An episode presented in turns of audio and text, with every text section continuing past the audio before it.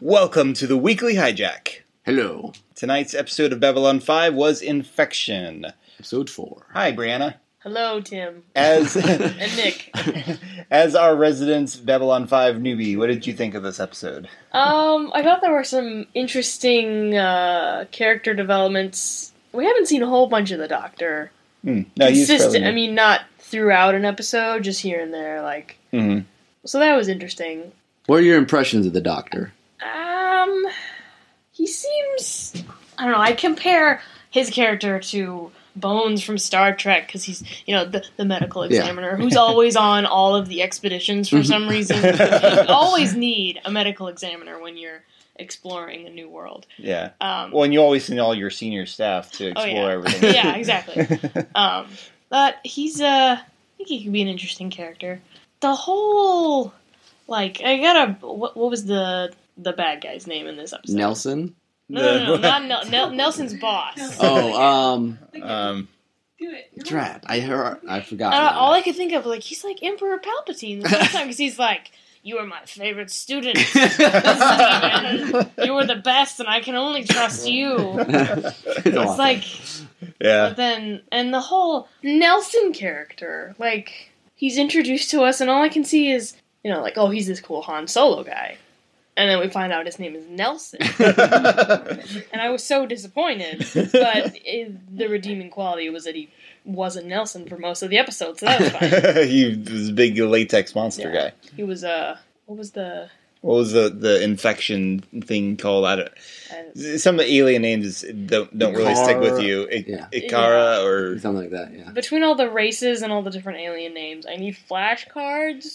That's my biggest problem right now, especially when discussing things. Instead of saying a name, I'm like, oh, that guy with the thing and the... Yeah, there's a lot of characters, and they're all kind of aliens. And they repeat. Just remember, Minbari are the bonehead people. Okay.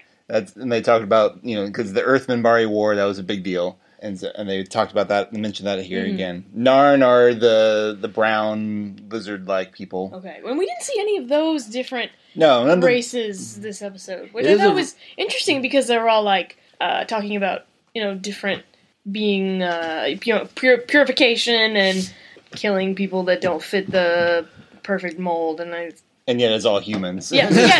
It's a very human cast. I didn't even know that. But this time there really weren't many. They spent all their special effects budget on the one alien. That might be it. Could be. That might be it. This was a better episode than I remembered it being. Yeah, I remember first time thinking it was very heavy-handed, maybe? And it's still a little bit. But. It is a little bit. I was wondering when Sinclair... Sinclair started, basically lecturing the guy, and was like, I don't know that this guy's going to be all that receptive to your talks about prejudice and genetic cleansing and all that stuff, but it actually worked. It kept them from having to open the airlock method. I did really enjoy the speech between Garibaldi and Sinclair at the end. I thought that was nice. And in probably good context for why. I mean, most shows wouldn't, you said, that's a Kirk plan, basically.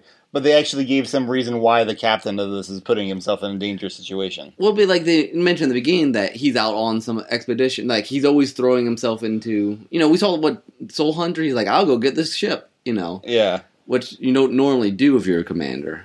But we have some context for it, at least. Mm-hmm. So, trying to think if there's any other big moments in there. Did we miss anything?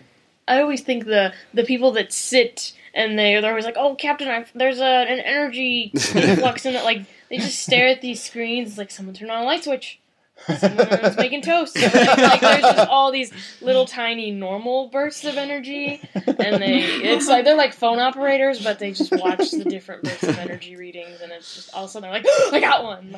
Right. But... No, it was because we were trying to, it was tempting to do some, the pacing of this one just kind of it was something to throw at riffs for it, because it was just... But and even beyond that, it still worked, though. It was still an intimidating monster, even though you sort of knew what sort of monster of the week it was, in a way. I'd say, every episode I have, my favorite quote. I think this time it's the, you're too young to experience that much pain. I don't know.